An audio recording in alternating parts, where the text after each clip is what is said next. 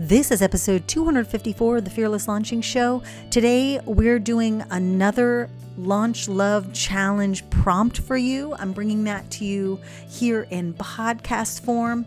And today's short episode is all about finding support and what to look for the, the real support that's going to get you from that idea that you've got for your business, for your next launch, to actually having your business and running a business and growing your business and launching all of those ideas that you have. This is something that is often hard to find, but it's so worthwhile once you do. Okay, so I'm back in my jammies because it's been a, an interesting week. Just keeping it low key here.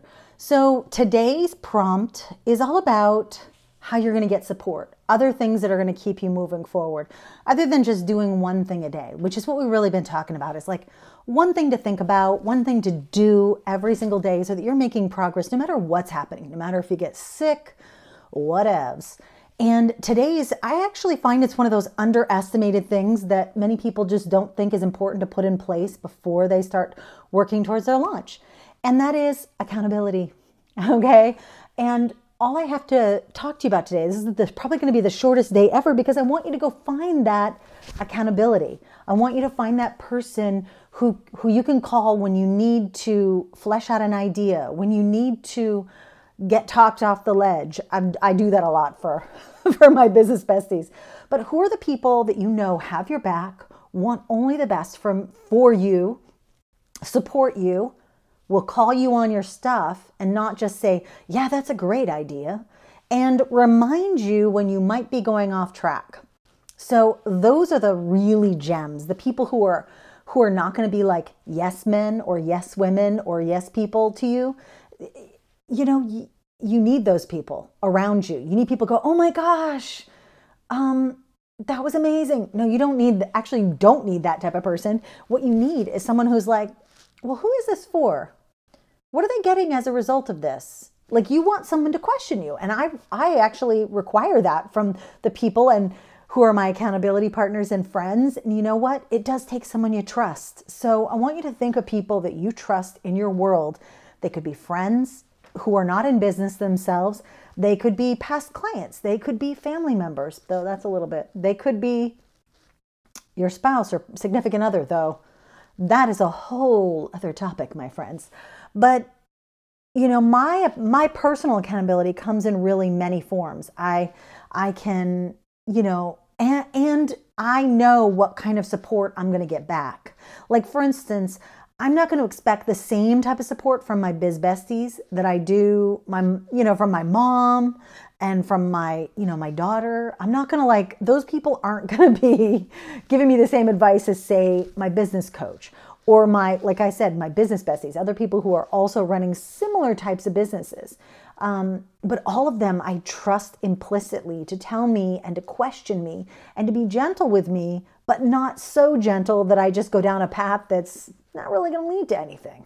So I I know that for me, and it's taken me a while to get here, first of all. Like I, I just want you to know that it's tough when you find the right accountability partner because if they're good, if they're really in it to help uplift you and you're up there to help uplift them, you have to be willing to hear the truth and speak the truth. Okay. And that means if someone's like, I don't get it, who are you serving? I don't like that name, or whatever the case is for you. Um, it's not, it is about giving that like un, no judgment feedback and support. And it's also saying, I don't think this is going to work like this. Here, why don't we do this instead? Would you consider doing that instead? And being willing for that person to be mad at you and for you to get a little triggered by that other person because it happens and it has happened to me. I mean, I'm just thinking of two of the people that I listen to and I hear, and they are probably Actually, maybe there's three. There's three people. They're the only people that can say things to me now. Like I've gotten to a point where I'm okay hearing tough things from them. But I, I'm the girl who in, in high school and college would literally never let anybody look at my papers before I handed them in. I didn't want anybody's input because I would get hurt. I actually remember once letting someone read my screenplay that I written And it meant so much to me. It meant so much. I was so attached to it. And when I didn't get a good response from the person who I feel like at the time may have been one of my my boyfriends in college, I was so hurt. I think I cried. I just like and then I realized you can't do that because people are giving you feedback so you can make it better. But I will say he didn't really give me feedback. So, sorry. and, and if he's listening, I'll be like, sorry.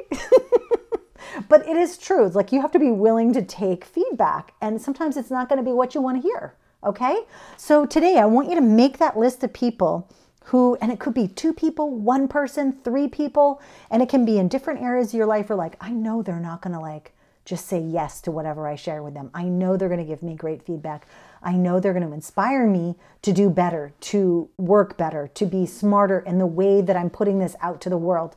Whatever it is, like find that person who gets you and that you trust implicitly. Okay? That's it. Have a great day, and I will talk to you tomorrow. All right. Thank you again for listening to this very special series and challenge month of the Fearless Launching Show.